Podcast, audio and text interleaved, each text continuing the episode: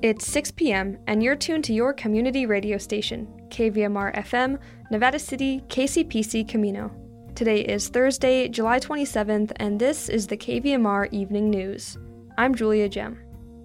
As of right now, California has officially banned state funded travel to more than half of the country as a kind of boycott response to anti LGBTQ legislation. The California Report explores how Democratic lawmakers want to consider changing tactics. Then, after a look at local news and weather, the California News Service details a potential solution to fixing low California Community College transfer rates. We close with an essay by Molly Fisk.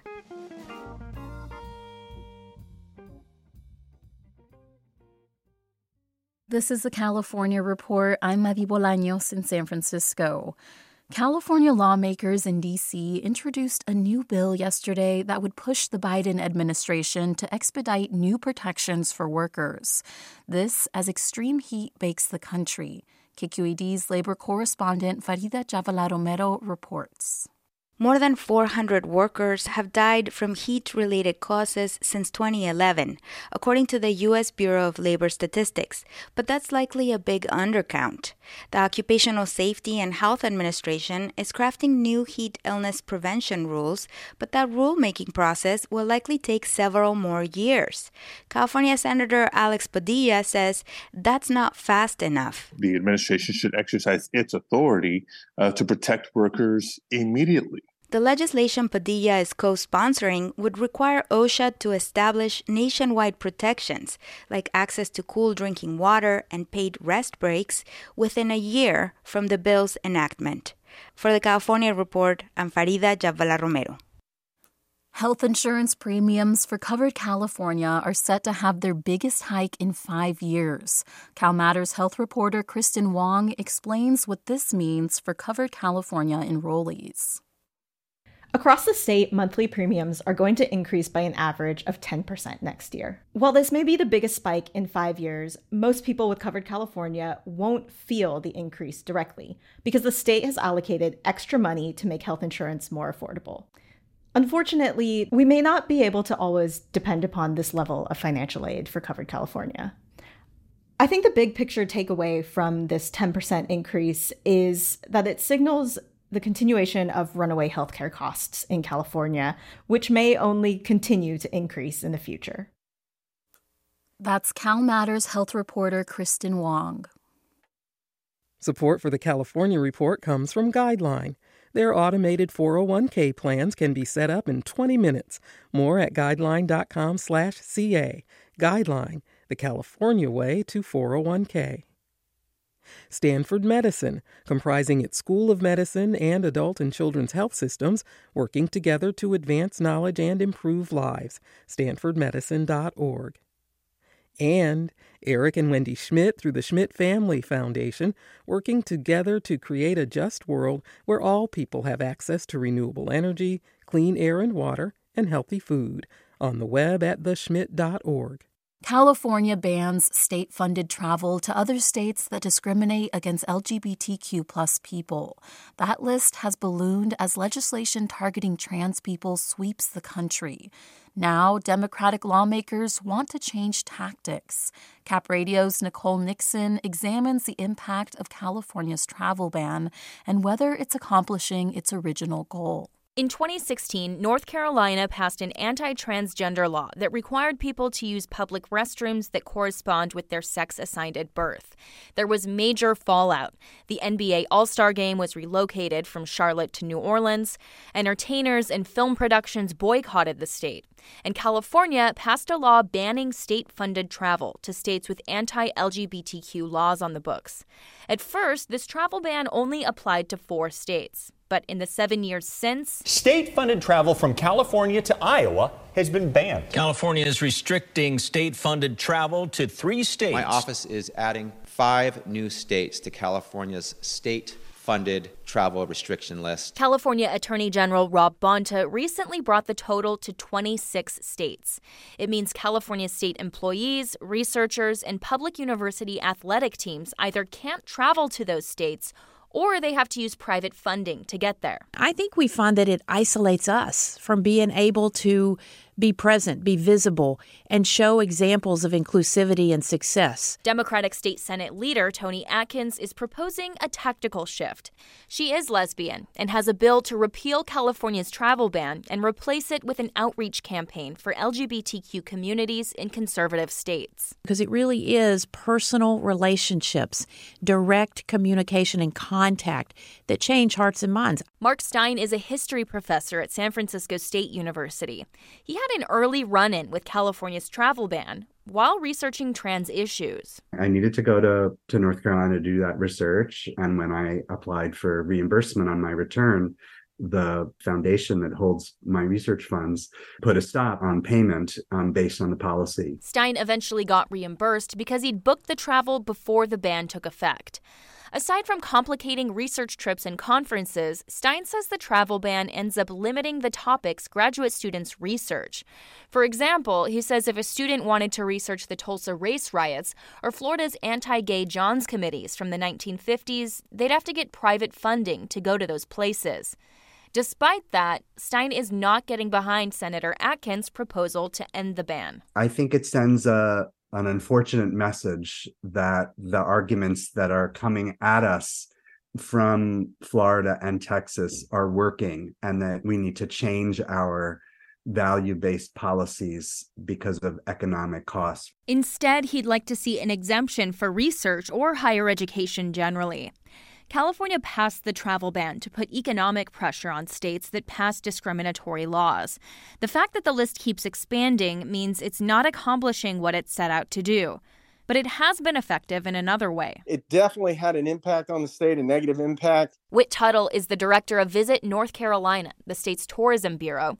But measuring the economic impact of a ban on state funded travel is difficult. You know, it's one thing if an organization is looking to host a convention here and they tell us hey, we're not hosting it here because of this travel ban. But what you don't know is how many meetings didn't even consider you because of it. Tuttle also points out North Carolina's anti trans law that started all of this was repealed in 2020. The state's Democratic governor also recently vetoed three anti trans bills.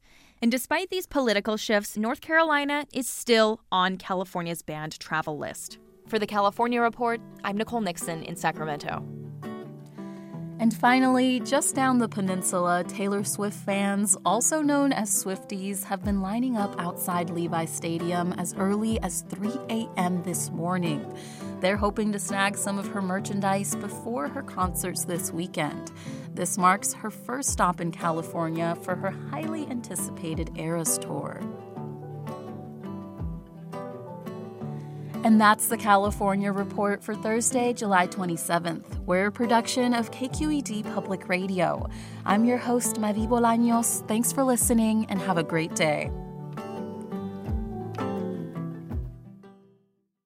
Yesterday, the California Report explored data suggesting that California's community college system may be falling short on one of its most important benchmarks the transfer rate of students to four year colleges or universities. Up next, the California News Service covers the ways that a program could aid in solving that problem by allowing community college students to obtain bachelor degrees without transferring. California is rapidly expanding a program that allows students to pursue certain bachelor's degrees at their local community college. Right now, 27 schools offer or will soon offer a baccalaureate degree in career oriented fields that are in high demand in the Golden State. A bill passed two years ago allows the state to approve up to 30 new degree programs per year. Dr. Constance Carroll is CEO of the California Community College Baccalaureate Association. Most of the students who attend community colleges are what we call place bound. They oftentimes head families, they're working. They cannot move from their local communities in search of studies elsewhere. The programs are very cost effective. Four years of tuition for the baccalaureate study costs about $10,500, and many students save money by living at home. You can find a list of the schools and programs on the California Community College's website. Hayden Lampe earned an associate's degree from Feather River College in rural Quincy and plans to return to get her bachelor's degree in ecosystem restoration and applied fire management.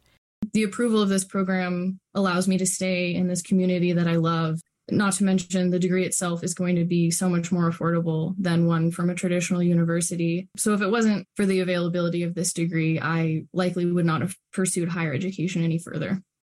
Dr. Aisha Lowe, an executive vice chancellor with the California Community Colleges, says accessibility is key. Our students are predominantly low income students, students of color, first generation students. So having those opportunities for an affordable pathway and a local pathway to a baccalaureate degree that leads directly into a workforce outcome is so essential.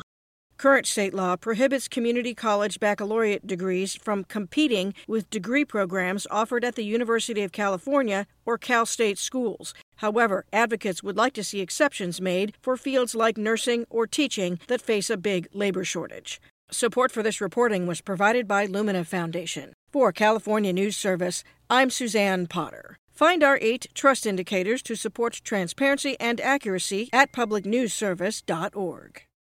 In regional news, a press release today noted that the Nevada County Transit Services Division and Nevada County Now Transit Services will be offering, effective on August 1st, 2023, same day on demand services to disabled community members. This means that seniors 65 and over and eligible members of our disabled community can call for same day on demand rides instead of having to book rides a day or more in advance.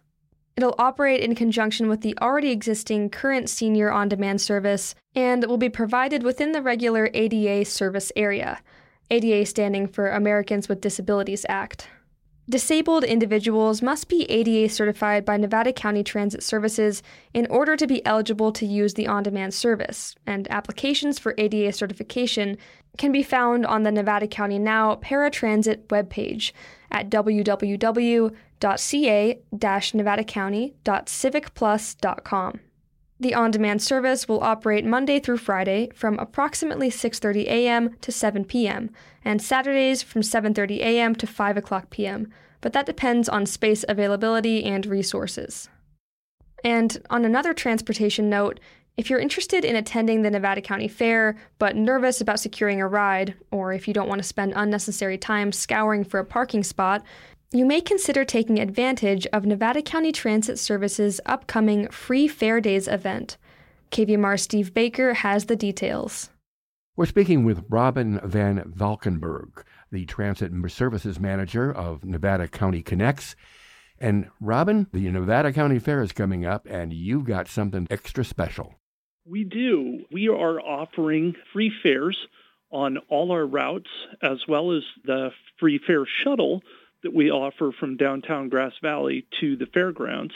And those free fares will be in effect on all our services, so our regular fixed route Nevada County Connects buses, as well as our ADA paratransit and senior dial-a-ride services on Nevada County Now. Um, and they will be in effect through the entire fair, so Wednesday through Sunday. All our services will be free during the county fair.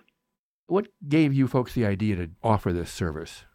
You know, we um, we've been lucky enough to uh, received uh, low carbon transit operations grants through Caltrans in the state of California that allow us to offer these free fare events. And honestly, uh, the county fair is the second largest one that we run, aside from our our 12 days of holiday celebration uh, that we offer in December for the 12 days of Christmas.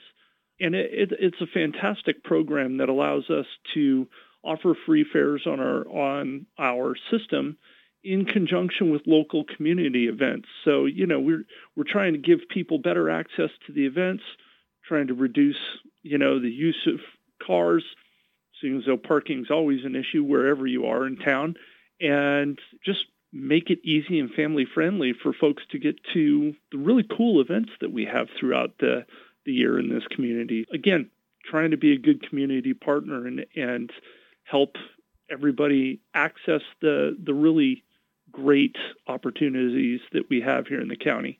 Thanks so much for your time. Right on. Thanks, Steve. I appreciate it.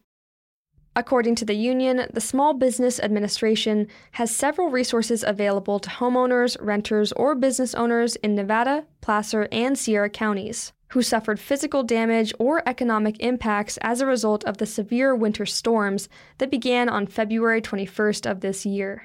On June 30th, 2023, Nevada County was named as a primary county, and because of that, the application deadline for low interest federal loans that would assist with any physical damage from the storm has now been extended to September 1st of 2023.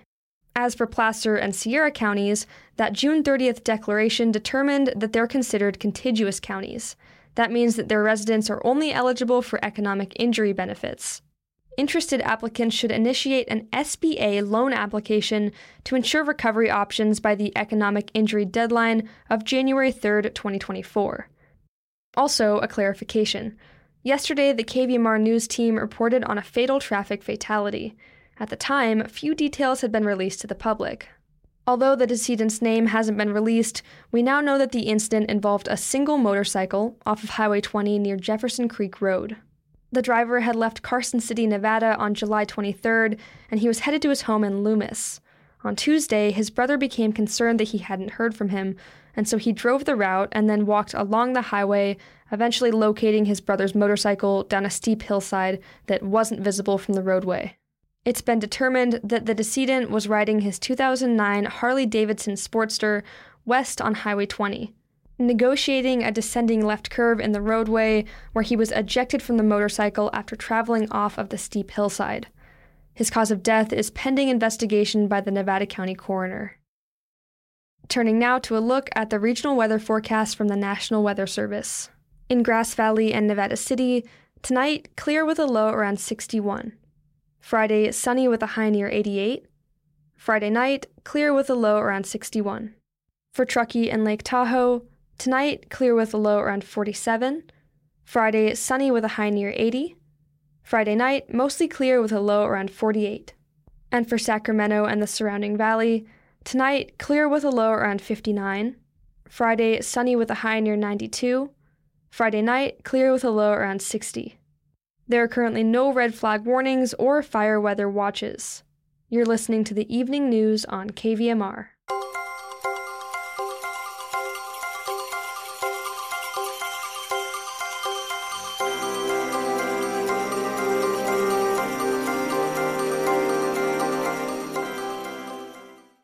And now, Molly Fisk.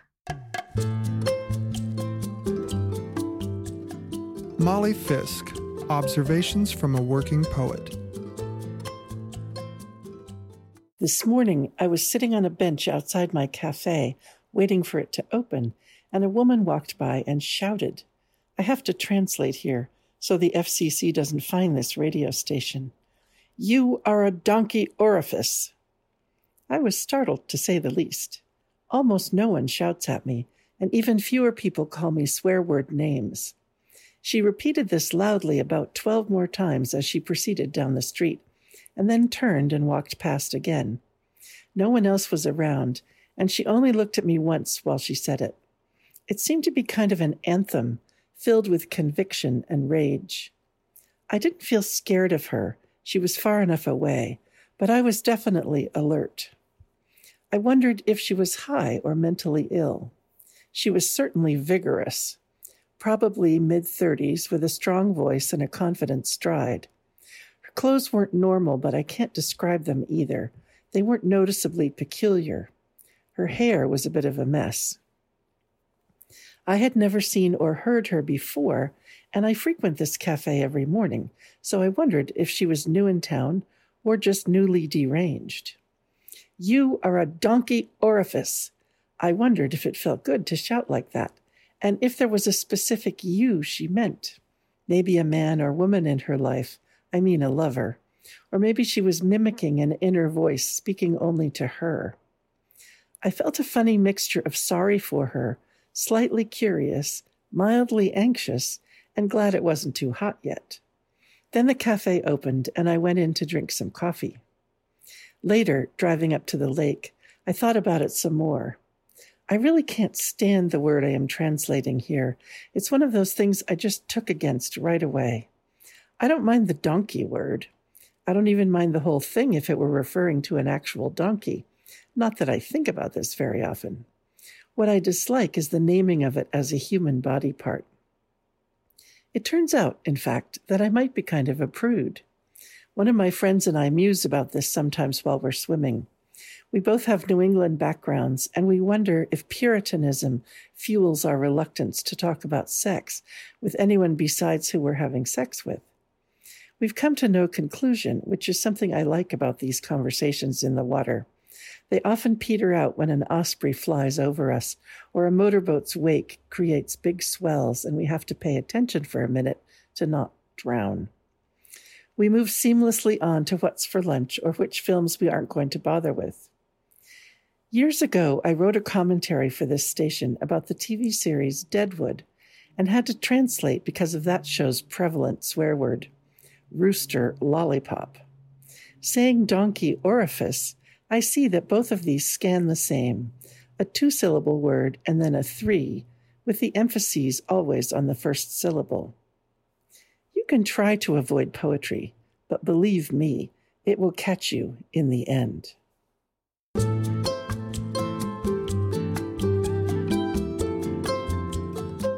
Award winning poet Molly Fisk writes, coaches, and teaches writing in California's Sierra Nevada foothills. You can reach her at mollyfisk.com. This program is produced at the studios of KVMR FM, Nevada City, California. Funding is provided by Harmony Books of downtown Nevada City and KVMR with support from the Corporation for Public Broadcasting.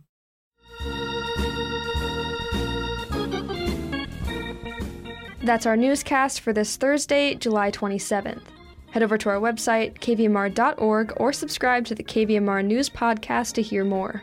KVMR gets support from listeners like you and from the Nevada City Farmers Market, Saturdays 8:30 a.m. to 1 p.m. Robinson Plaza and Union Street now through mid-December, featuring sustainably grown food from local farmers, crafts, artisanal offerings, also live music and EBT accepted ncfarmersmarket.org, and Green Acres Nursery and Supply, reminding listeners to consider watering tomato plants when the soil is dry at a depth of 2 to 3 inches and to fertilize with organics according to package instructions. idiggreenacres.com. Support for KVMR's Future of Radio project comes from AJA Video Systems, empowering the next generation of local journalists and broadcasters. And a reminder it's KVMR's 45th birthday this year, and we think it's a pretty big deal. KVMR has made a big impact on our community for the past 45 years, and we want to protect this resource for the next generation. To do so, KVMR has been undergoing a digital transformation, and you can help. When you give a gift to KVMR today, you can get a gift. It's a blast from the past. Local artist and longtime DJ Jerry Ann Van Dyke has remastered our 20th birthday t shirt into our 45th birthday t shirt, and you can be one of the lucky people to get one. Men's and ladies' styles. Celebrate the past by helping to fund the future today. Donate at kvmr.org. And thanks for tuning in. I'm Julia Gem. Have a great night.